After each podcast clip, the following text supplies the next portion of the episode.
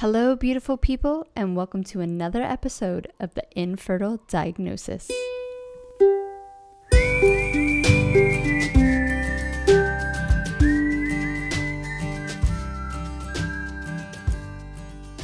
Welcome back to another Closer Today clip where me, Monica Cox from My Mindful Me, helps you to get through the BS of infertility one inspirational clip at a time. Today is Christmas Eve, and I hope that you guys are all having an amazing week off and really taking time to reconnect with yourself, your loved one, and your loved ones around you, whether that is friends and family. Now, as you can tell, I don't really stumble on a lot of um, true infertility inspirational quotes or messages. They're very few and far between. It's hard in the like YouTube algorithm to find them as well. But I found this one from Lisa Miller and um, it just gave me chills. Now, as you know, I'm not like a super emotional person and um but this is just I thought this would be such an amazing clip to share with you guys on, you know, sometimes one of the hardest weeks of the year during infertility. So I truly hope that you find this clip um, just super inspirational and really start connecting with your own inner voice and um, really truly following it. So without further ado, here's Lisa. The dark of the night, 4 a.m. I look over and my husband's not there. I look further and I find him flat on his back, looking at the ceiling, arms out. Our lives are hollow and meaningless without children. It had been two and a half years of hopes and prayers and failed fertility treatments no one had come. And the despair that ripped through our hearts woke us night after night to the point where friends and family called just to see how we were doing because we so clearly were depressed. As a clinical psychologist and scientist, I had been trained to see that depression is a disease much like cancer or diabetes, depression as a disease had symptoms of despair and isolation. And yet that simply did not explain the road we were traveling, nor did it explain the depression that follows loss of a spouse, miscarriage, trauma, or the natural transitions, sophomore slump, midlife crisis portholes and passages, chapter breaks that seemed core to who we are were not aberrant illness. They were not disease. And so my husband and I continued with each cycle ending in a disappointment that felt like a funeral. And as we continued down our road of trials, we started ever so gradually over months and years to open our eyes from a dark and isolated place, quite alone, to a place where we started to hear the guidance of helpers and healers. The folks who on the Appalachian Trail through hikers call trail angels for bringing food and water when they need it most. Our trail angels brought what we needed most wisdom and guidance.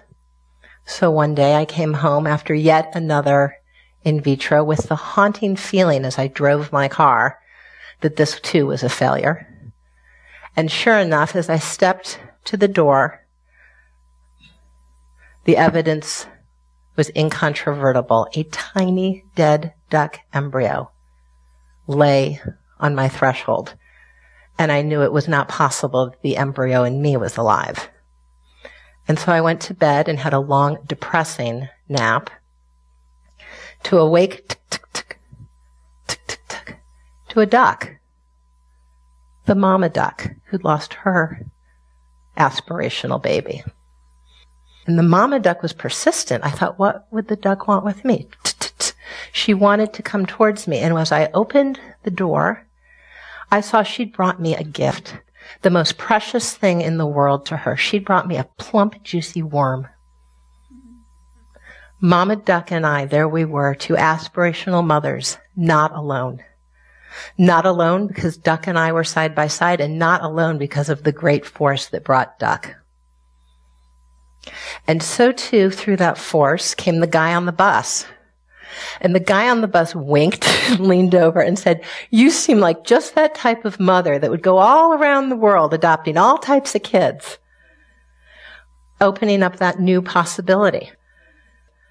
Listening to the helpers and healers opened my awareness so that the next time I was woken in the night was not by the rip of depression, but by a great and clearly sacred presence. A presence with a love so great and a gravitas that I sat up. And the presence said, if you were pregnant, would you adopt? And I said to something so awesome and great, the truth, which was no. But I also knew that this journey was more than a disease. and that this depression was opening a door on a path of becoming a spiritual path.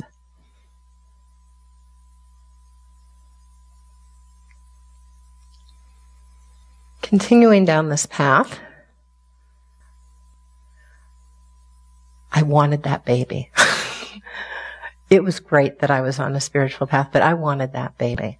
And so we didn't quit. Up and down the East Coast, the best IVF labs in the country. We went so far as to find the team that invented IVF. And sitting there in solidarity on bed rest with my spouse, we found that the remote was stuck in our hosp- in our hotel room on one channel. One interminable documentary, four hours of a little boy. A little boy who stood in a garbage dump alone and said, I don't care that I'm poor. I don't care that I can't go to school. But it hurts so much to not be loved that I sniff glue to make the pain go away. In line there on our multiple round of IVF, my husband and I looked at each other and he said at first, we knew there was a child out there for us. We made our way to a wise woman and hovered round her table, the daughter of a once clergyman. She looked at us and said, frankly, what is it that you are looking for in your child? And I leaned in and said, well, I don't care if this is a boy or a girl. I don't care what race this child is. Just please, a child who can love. And my husband jumped in and said, well, yes, all that, but kind of a girl. what we knew in common was that the voice that said, you will never be parents, the voice that came from being alone in darkness, was now a voice that said, Parenting is love. It hurts so much to not be loved. All he wanted was a mom. All I wanted was a child. What would have made us family was love. Parenting was love. This was depression as a portal to a world of connection, a world of love, a world in which we walk a spiritual path. This was depression as only one side of the door.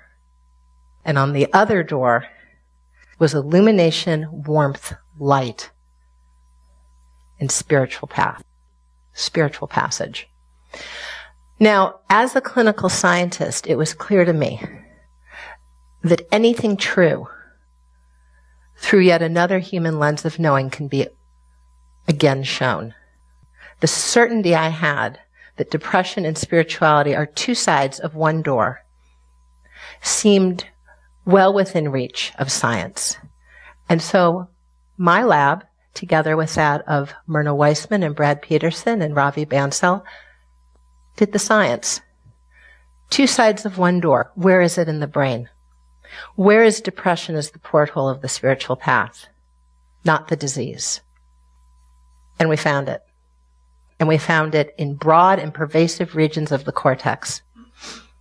We welcomed into our lab deeply depressed people from families loaded up with generations of depression and similar people with families loaded up with generations of depression who through their journey of suffering had reached a foundationally spiritual path.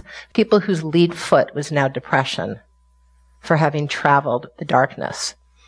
And what we found was that in precisely those regions of the brain which atrophied and withered in lifelong depression, for those people with a strong personal spirituality, there was thickening of those very same regions. The cortex was thick as if you were looking at a tree in the Amazon versus a tree withering under the cold and drought. Two sides of one door is in us. Depression is not always an illness. It can be. We can need to be rebooted or recalibrated or medicated. It can be. But very often, depression, as everyone will face it, is core to our endowment and core to our development. My husband and I continued now with this knowledge that we were on the spiritual path in search of our child. It was clear that our suffering was not for naught. It was not an empty symptom. And with the awareness that we were becoming, the presence came back. And the presence asked the same question in a deep and profound way. And my answer was honest, which is, I am getting there. I can feel we're down the road. There is the possibility of spiritually evolving into the person who would answer yes. But no, I'm not quite there where I would still adopt a child if I were pregnant. My love has grown, but is my love that great? Not yet. And so we continued, and I found myself in the community of those who for generations have known that depression is but one side of the door and spiritual awakening the other. Seated on the floor of the Inipi, the sweat lodge, among the Lakota in South Dakota, I joined the circle of women. And here each woman talked about the suffering which had brought her to our collective prayer. My son, he's 40. He's not come home to his family. My son, he's 14 and he's starting to use substance. And I in turn shared that I was searching for my spiritual child. Together we prayed and we sent it up. We sent our prayer both for one another, ourselves, and the collective up to Great Spirit, Wananichi.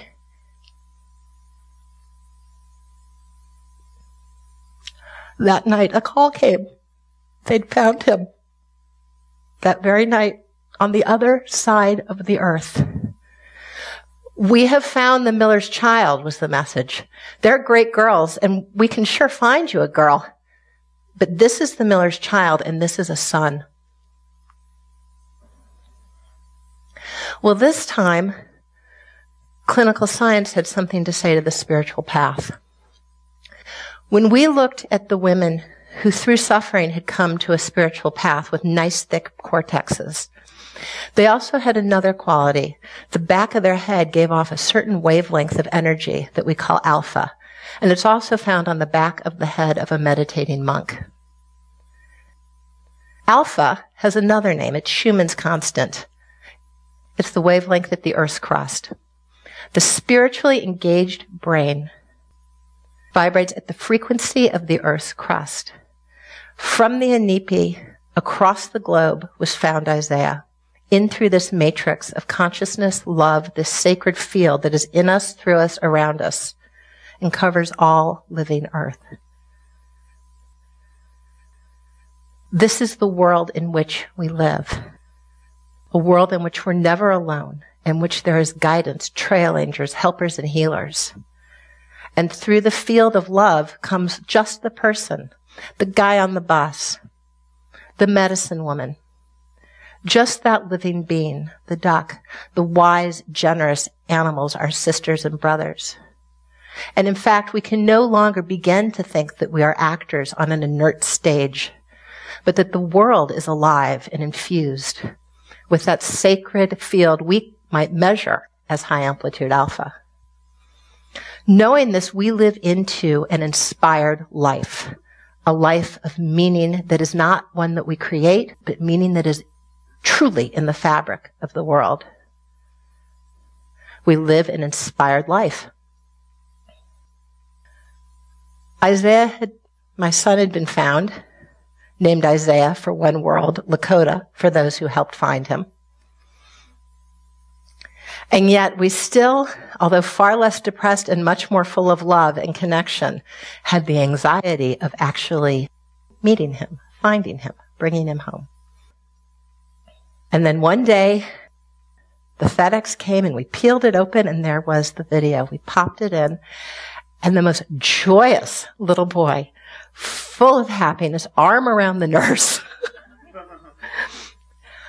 a love like I had never felt lifted me up and any remnant of depression were shards on the ground. And together, my husband and I went to bed as parents. That night, the presence came back, the great sacred presence for the third time. If you were pregnant now, would you adopt?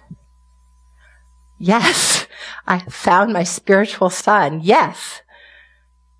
And that night, we conceived naturally. His sister. We had spiritual twins. So when you hear the knock, consider the invitation. What sounds shocking and as if the hand that takes from inside the darkness. When we walk through the door is the hand that invites, that guides and ultimately gives. On the other side of the door is the inspired life brought to us by the presence. Thanks.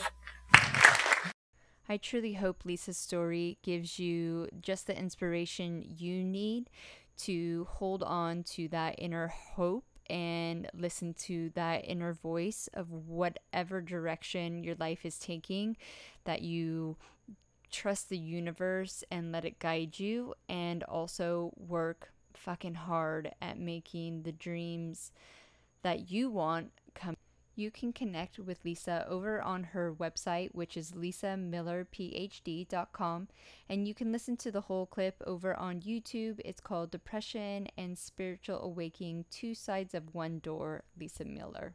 Once again, the links are in the show notes. You can also watch that clip over on my YouTube channel, The Fertility Reconnect, and make sure you are going over to the website, seeing what's new over there. That's www.mymindfulme.com. And you can also see me and follow me making a fool of myself over on the TikTok and obviously over on Instagram. Remember, if you're loving the infertile diagnosis, please go leave us a rating or review or even comments about individual like shows, what you thought, what you didn't like, any um, suggestions. We would greatly appreciate it. Have a beautiful Christmas, lovely ladies, and we will see you a few days after for another episode of the Infertile Diagnosis.